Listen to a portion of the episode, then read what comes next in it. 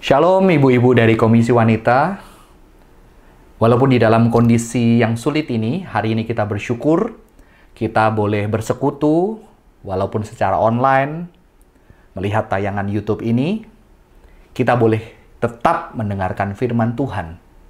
Dimanapun kita berada, kita bisa bersekutu, memuji Tuhan bersama-sama. Ini sebuah hal yang tetap dianugerahkan Tuhan buat kita.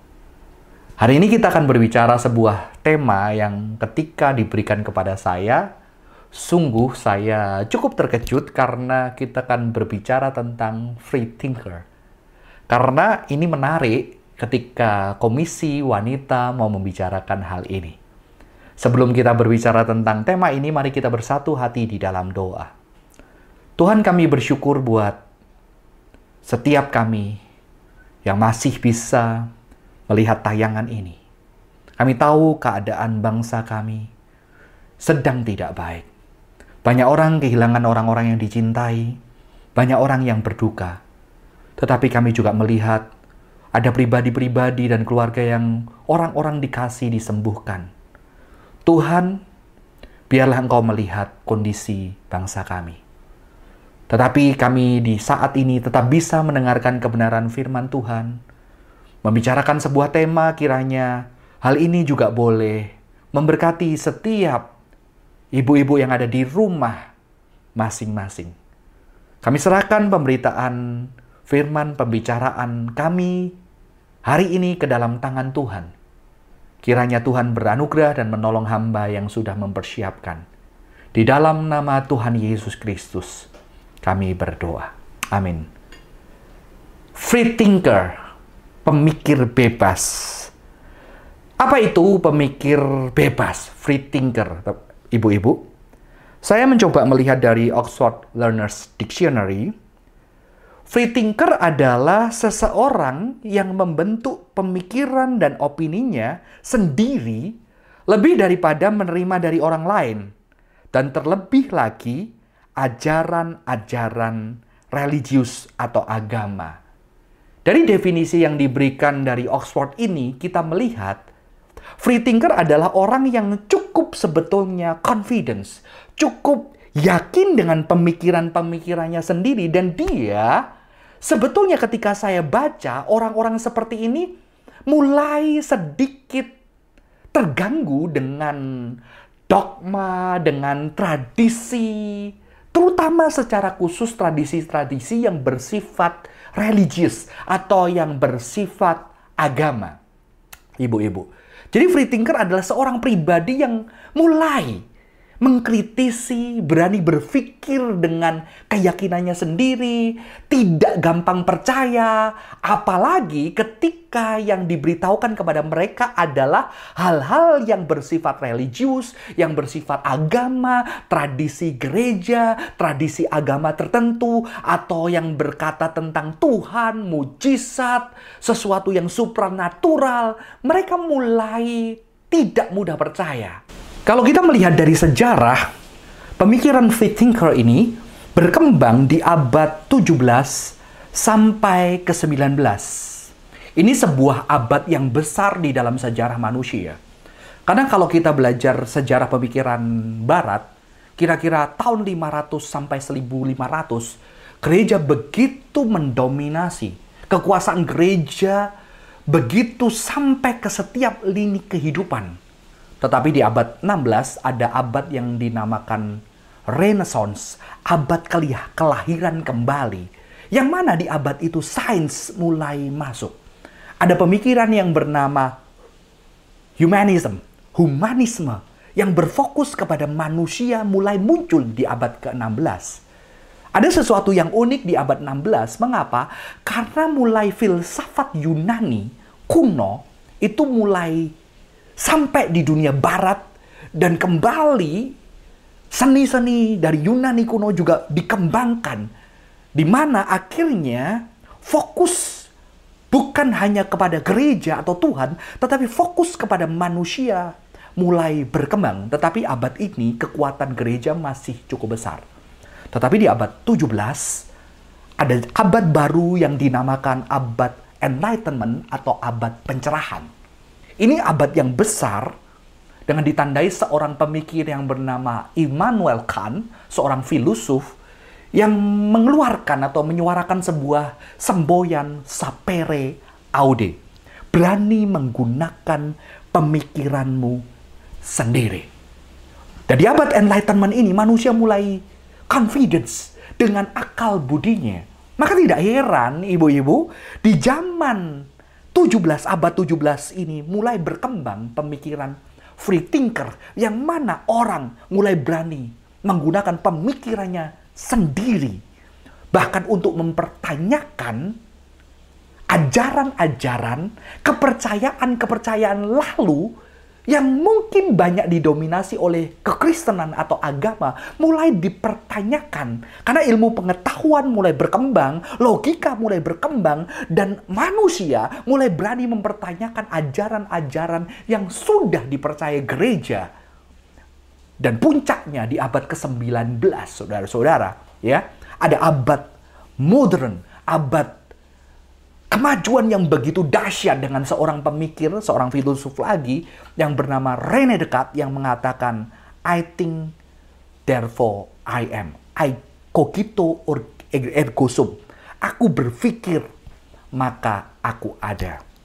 Jadi kita jelas bisa melihat di sini free thinker berkembang di abad tujuh belas sampai sembilan belas di mana manusia mulai yakin dengan pikirannya, yakin dengan kecerdasannya, yakin dengan kepandaiannya dan logikanya, dan dengan itu mereka yakin mereka dapat mencapai pengetahuan. Maka kalau kita lihat sejarah, segala ilmu pengetahuan, penemuan itu berkembang di zaman ini. Dan disinilah mulai muncul pemikiran yang bernama free thinker. Dan para pemikir ini mulai mengkritisi gereja. Karena di dalam kekuasaan gereja, kepercayaan-kepercayaan, dogma-dogma, ajaran yang dipercayai tanpa kekristisan selama itu, itu mulai dipertanyakan. Karena kita tahu ada kisah Copernicus, Galileo, Galilei, ilmuwan yang ternyata juga mengalami penolakan bahkan dihukum oleh gereja ketika mengatakan bahwa bukan bumi pusat tata surya, tetapi mataharilah pusat tata surya. Mereka mendapatkan penolakan bahkan mengalami penganiayaan oleh gereja. Di sini mulai para pemikir, para saintis, para filsuf merasa mereka harus dibebaskan dari batasan-batasan yang ditekankan oleh otoritas agama. Jadi di sini kita melihat pemikiran free thinker ini agak alergi, agak terganggu dengan ajaran-ajaran atau tradisi agama yang diajarkan, yang diminta dipercaya begitu saja.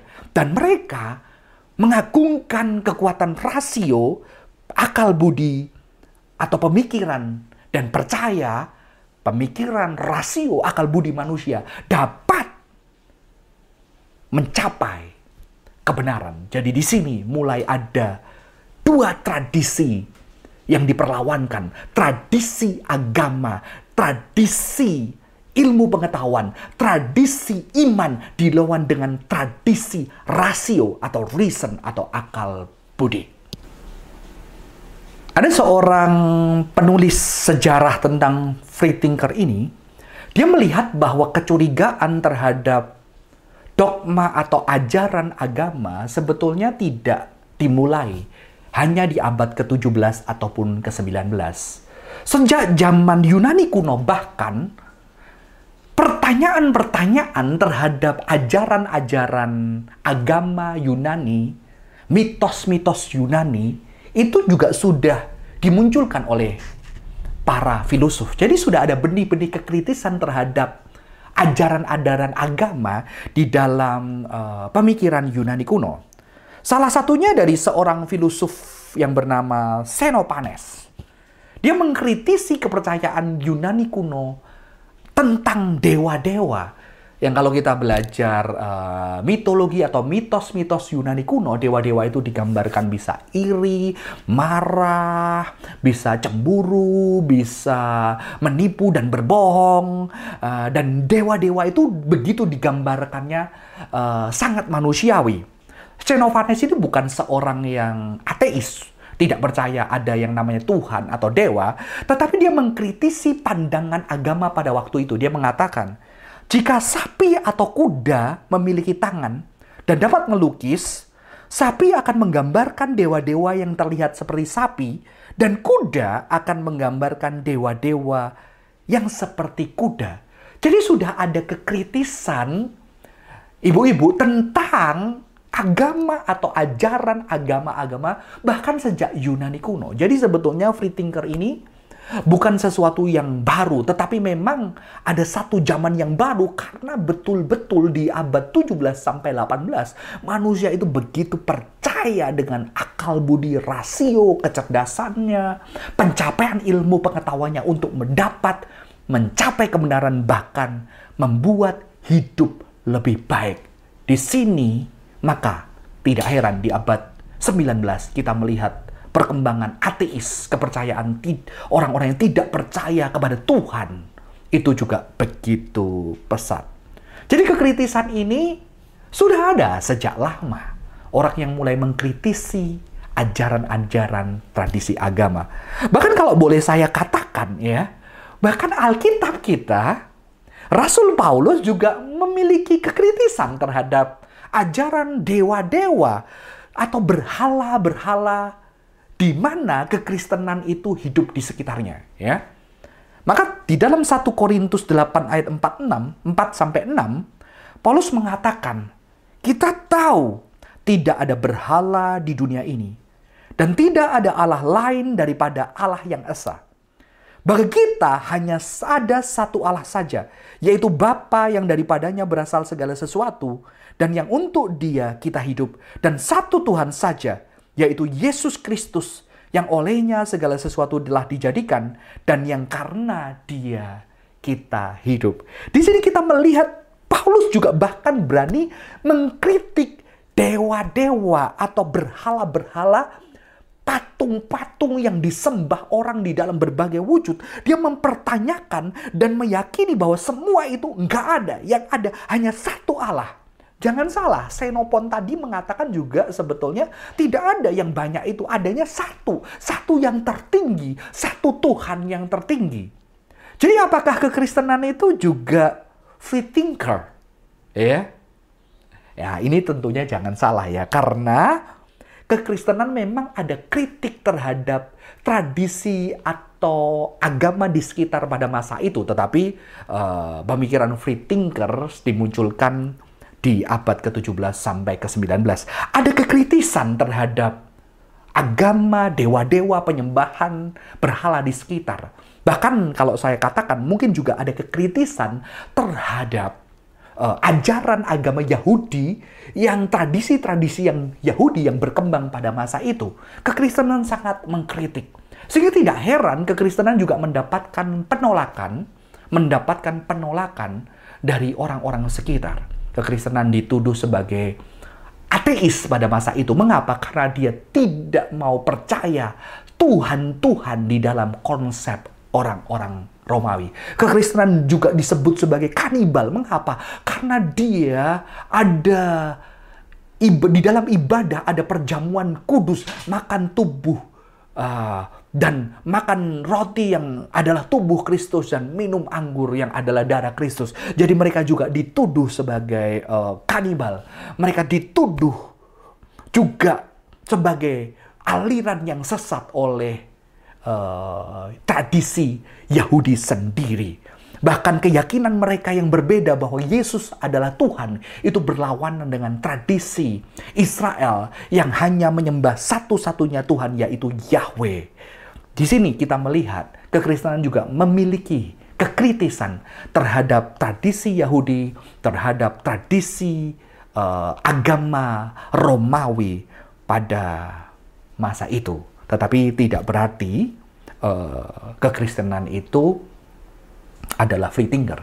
Tetapi bolehkah ketika kita menjadi orang percaya, kita mengkritisi. Apakah boleh uh, seseorang mempertanyakan, kita sebagai orang percaya, mempertanyakan keyakinan, ajaran yang kita percaya selama ini? Saya percaya boleh, karena kita semua di dalam perjalanan iman. Kita di dalam perjalanan iman uh, yang terus disempurnakan, tentunya pasti uh, gereja terus berkembang dan berubah di sepanjang zaman sampai menunggu Yesus datang. Tetapi apakah bisa dibilang bahwa kekristenan adalah free thinkers? Uh, saya saya rasa tidak seperti itu. Tetapi apakah kita boleh mendengarkan ketika mungkin para ibu punya anak-anak yang belajar dengan begitu cerdas, disekolahkan ke luar negeri dengan pemikiran yang sangat terbuka, yang berani mempertanyakan agama? Bolehkah kita sebagai orang Kristen mendengar kritik dari free thinkers terhadap kekristenan yang kita percaya selama ini? Saya rasa justru kita harus mendengarkan kritik, mendengarkan pertanyaan, mendengarkan keberatan-keberatan dari free thinker ini, dari pemikiran yang berani menguji ajaran iman kita. Kita harus berani mendengarkan dan menggumulkan secara sungguh bagaimana kita menjawab gugatan, kekritisan, tuduhan-tuduhan bahkan yang ditujukan kepada kekristenan dan iman kita. Di sini justru kita bisa membuka diri kita sebagai gereja untuk terus berkembang, uh, ibu-ibu. Tetapi ternyata apakah free thinker tidak bisa dikritisi? Tunggu dulu. Sekarang kita masuk ke abad dua puluh satu, sebuah abad yang berbeda. Sebuah kemajuan yang berbeda, yang justru juga ada pemikiran baru yang bernama postmodernisme. Maaf ya, ibu-ibu, kita banyak ada term-term yang baru ini. Tapi sebetulnya pemikiran postmodernisme ini adalah pemikiran yang mengkritisi pemikiran abad kesembilan belas yang mengagungkan rasio manusia begitu kuat, yang mengagungkan kecerdasan manusia begitu dahsyat.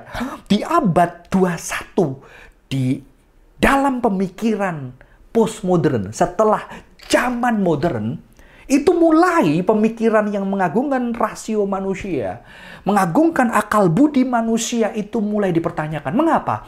Karena ketika manusia memegang kehidupannya, merasa bisa dengan ilmu pengetahuan, dengan kecerdasannya, dengan rasio, ternyata dunia tidak menjadi lebih baik.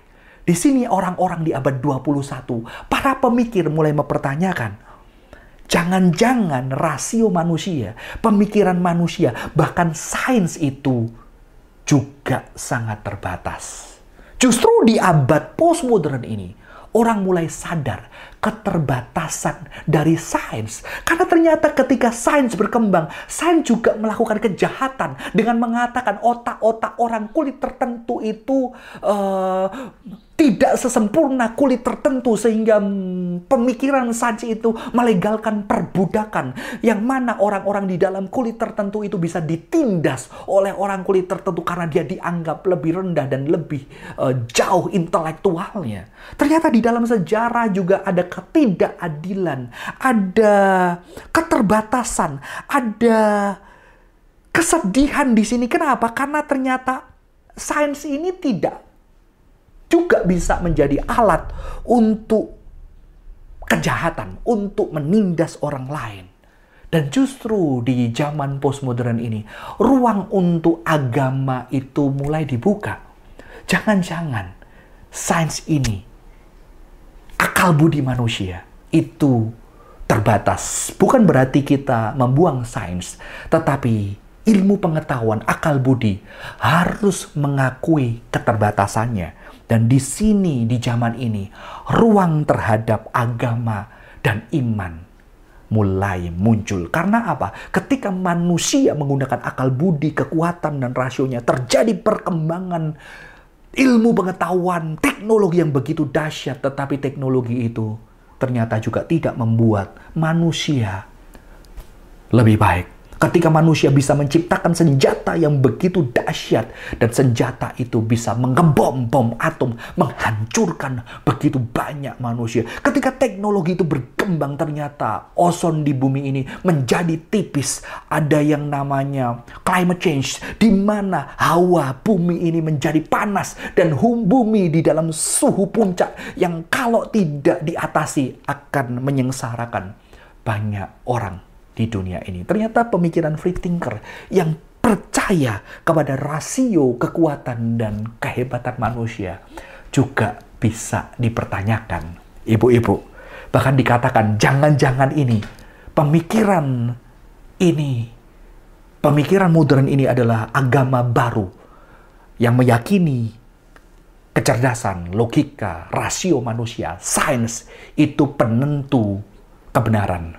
Padahal sains itu juga sangat terbatas, karena sains itu dikembangkan oleh manusia yang terbatas. Di sini kita melihat ya, ada pemikiran gereja yang dikritik oleh pemikiran free thinker, dan free thinker yang mengagungkan rasio, kepandaian, kecerdasan mendapatkan kritik lagi dari pemikiran postmodern yang menunjukkan bahwa rasio kita, kekuatan kita, sains, keahlian, kecerdasan logika kita sangat terbatas. Dan bukankah agama itu juga berbicara tentang keterbatasan manusia? Saudara-saudara, sekarang yang perlu kita jawab adalah bagaimana respon kita terhadap pemikiran free thinker.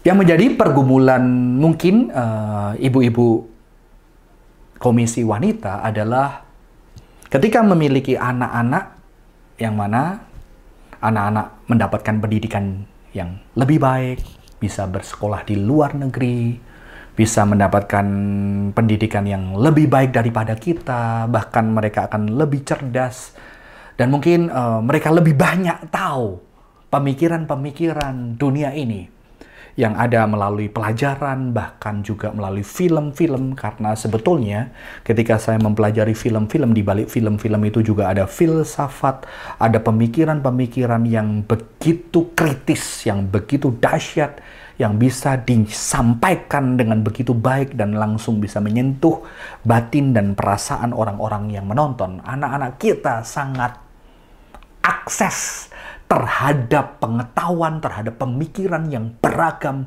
yang begitu luas itu sangat besar sekali dibandingkan waktu saya dulu masih uh, lebih muda dari saat ini. Akses dengan adanya internet begitu luas dan besar besar sekali. Dan bagaimana? Ketakutan kita adalah mungkin bagaimana ketika mereka berhadapan dengan pemikiran-pemikiran yang begitu terbuka, yang bahkan mengkritisi iman agama. Tidak banyak anak-anak yang ketika bersekolah dan lebih cerdas, mereka mulai mempertanyakan keberadaan Tuhan, mereka mulai tidak percaya Tuhan. Banyak sekali saya jumpai seperti ini, ibu-ibu. Mungkin ini yang menjadi pergumulan, dan bagaimanakah kita merespon hal ini. Jadi free thinker hanya satu pemikiran, karena pemikiran di dalam zaman ini ada banyak sekali, bukan hanya free thinker. Yang mana kita tahu tadi ada postmodern, postmodern kita tidak bicara hari ini, tetapi juga memiliki kompleksitas pemikiran sendiri, ya. Tetapi juga tidak hanya itu, ternyata juga ada pemikiran uh, agama yang ternyata pemikiran uh, agama yang lebih keras, lebih radikal. Hari-hari ini juga ada, di dalam kekristenan juga ada pemikiran yang radikal. Bagaimana kita merespon hal ini? Saya memberikan tiga aplikasi. Karena jelas sebagai orang yang lebih dewasa, yang punya banyak kesibukan, ibu-ibu tentunya tidak bisa belajar semua ini lagi. Mungkin uh, tema-tema ini ketika diberikan di gereja sedikit bisa membantu kita, walaupun tadi ketika saya menceritakannya mungkin uh, kurang sederhana dan agak sulit di dalam waktu yang cepat. Mungkin lebih baik ketika ada diskusi, begitu ya.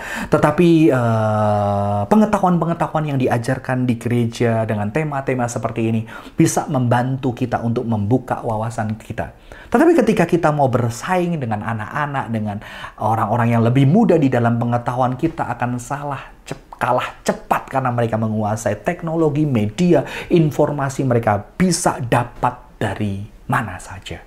Lantas bagaimana uh, yang bisa kita lakukan? Mungkin yang pertama adalah kita terbuka untuk dipertanyakan dan dikritik. Ya. Kadang-kadang di dalam relasi anak dan orang tua, kadang-kadang ketika anak tidak terima terhadap orang tua, ketika anak tidak terima, anak ini akan menggunakan pengetahuan-pengetahuan yang dia miliki untuk, enggak gitu mama, salah, mama tidak mengerti hal ini, karena dari menurut buku ini, menurut dosenku, menurut penelitian ilmiah ini, mama itu salah. Dan begitu kita dipertanyakan seperti itu, kita akan merasa marah. Kita mengatakan, kamu itu ya, siapa yang menyekolahkan kamu? Kamu dapat duit dari mana? Kalau nggak ada mama yang kerja banding tulang, kamu itu nggak bisa sampai seperti ini. Wah, akhirnya malah ribut. Anaknya jadi semakin marah, menganggap mama tidak mendengarkan dia. Uh, dan mamanya juga merasa uh, tidak lagi bisa berkomunikasi. Di sini mulai ada uh, pertikaian yang bisa-bisa tidak terselesaikan. Mungkin kita harus belajar sebagai orang tua di tengah zaman ini, uh, kita lebih terbuka untuk dipertanyakan dan dikritik. Ini tidak mudah.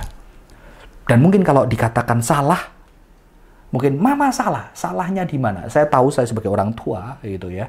Anak saya sudah banyak search di mana-mana. Kadang-kadang ketika saya ngomong sesuatu, kayaknya itu tidak benar deh Pak. Itu begini-begini. Kadang-kadang saya juga ada perasaan marah, perasaan kamu itu uh, kok tidak menghargai dan segala macam. Dan saya gampang sekali meledak, uh, ibu-ibu. Tetapi ada kalanya saya saya set, um, setelah marah gitu ya, akhirnya saya menghampiri. Sorry tadi tadi tadi kenapa uh, yang kamu katakan papa salah apa? Atau kadang-kadang saya terbuka juga mengatakan apa yang salah di mana? Coba kamu jelaskan dan kita berdiskusi, uh, ibu-ibu. Jadi ada satu keterbukaan untuk dipertanyakan dan dikritik. Dan kejujuran ketika kita tidak tahu, kita juga menjawab tidak tahu.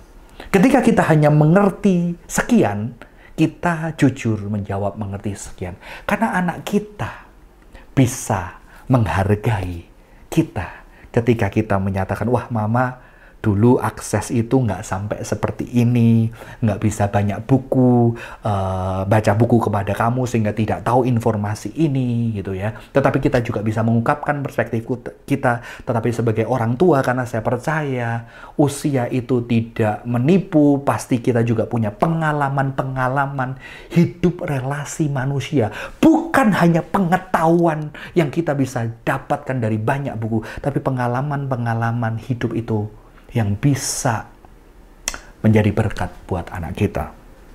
Kalau kita belajar dari Alkitab, ketika Yesus dipertanyakan oleh seorang pengikutnya yang muda yang bernama Thomas, karena Thomas bilang, tidak percaya kalau aku tidak menaruh jariku sendiri di lubang paku itu, aku tidak percaya. Ternyata Yesus tidak marah-marah. Ibu-ibu tidak mengatakan, kamu murid tahu dari mana kamu, aku ini Tuhan, kamu itu nggak tahu apa-apa baru begitu. Ternyata Yesus justru mendatangi Thomas. Dan saya percaya ketika Yesus mendatangi itu, Yesus mendatangi dengan penuh kasih. Dan di dalam Yohanes dua puluh ayat dua puluh tujuh dikatakan, kemudian ia berkata kepada Thomas, taruhlah jarimu di sini dan lihatlah tanganku. Ulurkanlah tanganmu dan cucukkan ke dalam lambungku. Dan jangan engkau tidak percaya lagi, melainkan percayalah. Ternyata kekristenan membuka dirinya, Tuhan kita membuka dirinya untuk dipertanyakan dengan begitu kritis. Dan dia memberikan dirinya untuk menjawab uh, pertanyaan dan kecurigaan-kecurigaan itu dengan penuh kasih, dengan penuh kelembutan. Yang kedua, kita perlu memberi ruang bagi perjalanan iman. Jadi perjalanan iman, ternyata anak-anak kita itu adalah anak yang berjalan imannya dari kecil sampai dewasa, dari yang biasa-biasa belum mengerti sampai curiga mungkin dan mulai mempertanyakan Tuhan dan mungkin nanti mulai lebih percaya kepada Tuhan. Ternyata anak-anak kita punya perjalanan, dan kita harus memberi ruang bagi perjalanan ini. Saya membina beberapa anak muda yang di dalam imannya ada perjalanan, ada kalanya mereka ragu Tuhan peduli, ada kalanya mereka ragu keberadaan Tuhan, ada kalanya mereka meragukan Alkitab, tetapi itu adalah bagian dari perjalanan, ya. Ketika kita berelasi dengan orang, dengan suami, dengan istri, dengan anak, ada kalanya kita kecewa, ada kalanya kita tidak yakin dicintai, ada kalanya kita tidak yakin orang di sekitar kita diperduli. Tetapi itulah bagian dari perjalanan. Begitu juga iman, kita punya perjalanan. Seperti murid-murid Yesus, ada kalanya mereka ragu, ada kalanya mereka tidak seperti yang Yesus inginkan. Tetapi Yesus memberikan ruang bagi perjalanan iman mereka. Kita tahu ada sebuah ayat yang mengatakan, berbahagialah yang tidak melihat tetapi percaya, daripada yang melihat tetapi percaya. Yesus tahu ini adalah yang paling ideal, ini adalah yang paling benar, ini adalah yang paling dia inginkan. Tapi ternyata kalau kita lihat di Alkitab, kita lihat murid-murid tidak bisa percaya.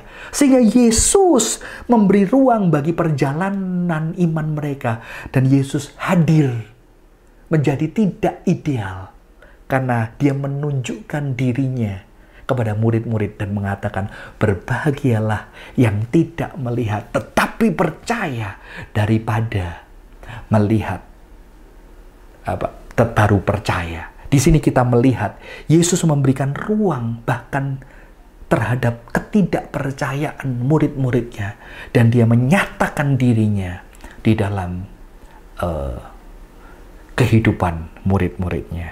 Jadi kita perlu memberi ruang bagi perjalanan iman anak-anak kita.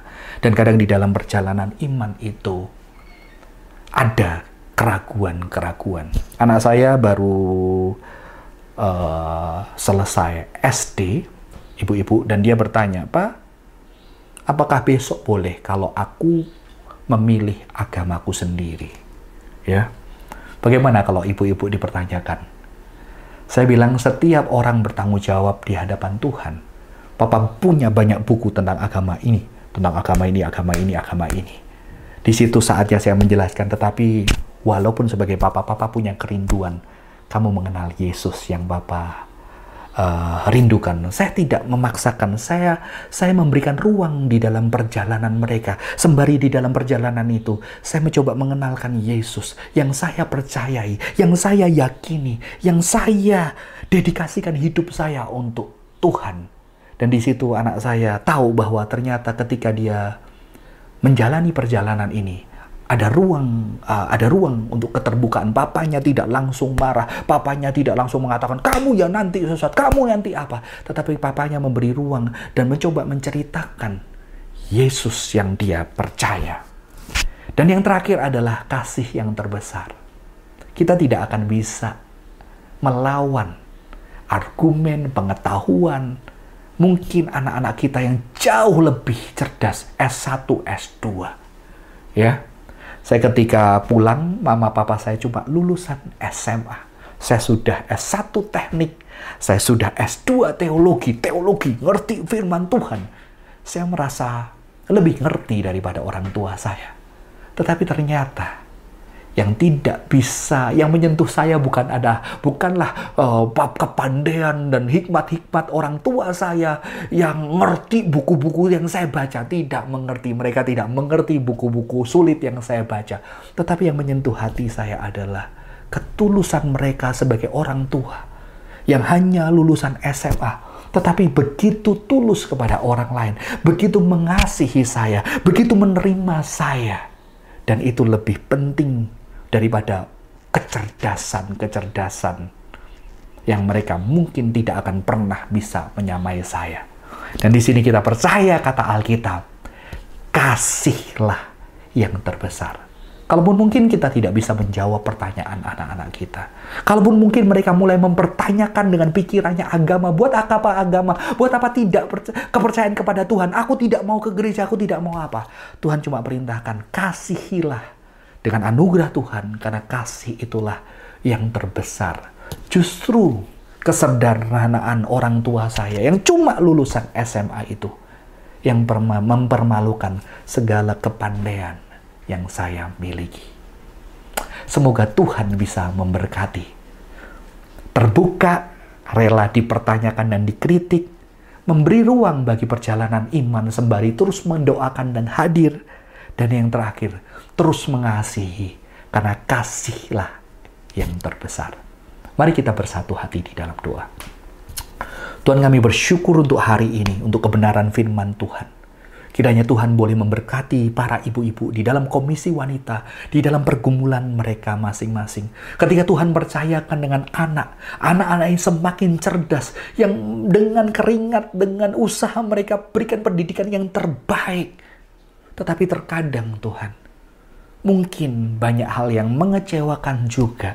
Tapi biarlah firman-Mu hari ini menguatkan untuk para wanita, para ibu boleh terbuka, rela memberikan ruang untuk anaknya bertumbuh sembari terus mendoakan mereka. Tetapi di saat yang sama, dengan terus mengasihi, dengan anugerah Tuhan, pertolongan Tuhan, terus mengasihi sekalipun mungkin anak-anak tidak seperti yang mereka mau. Karena kasih itu, kasih yang bagi dunia adalah kebodohan. Kasih yang besar itu yang bisa menundukkan, mempermalukan orang-orang yang merasa berhikmat. Dan kasih itulah yang bisa menyembuhkan dan memulihkan. Berkati pergumulan para ibu-ibu di komisi wanita ini. Terima kasih Tuhan, berkati keluarga mereka. Berkati kehidupan mereka. Di dalam nama Tuhan Yesus Kristus, kami bersyukur dan berdoa. Amin. Tuhan Yesus memberkati setiap kita.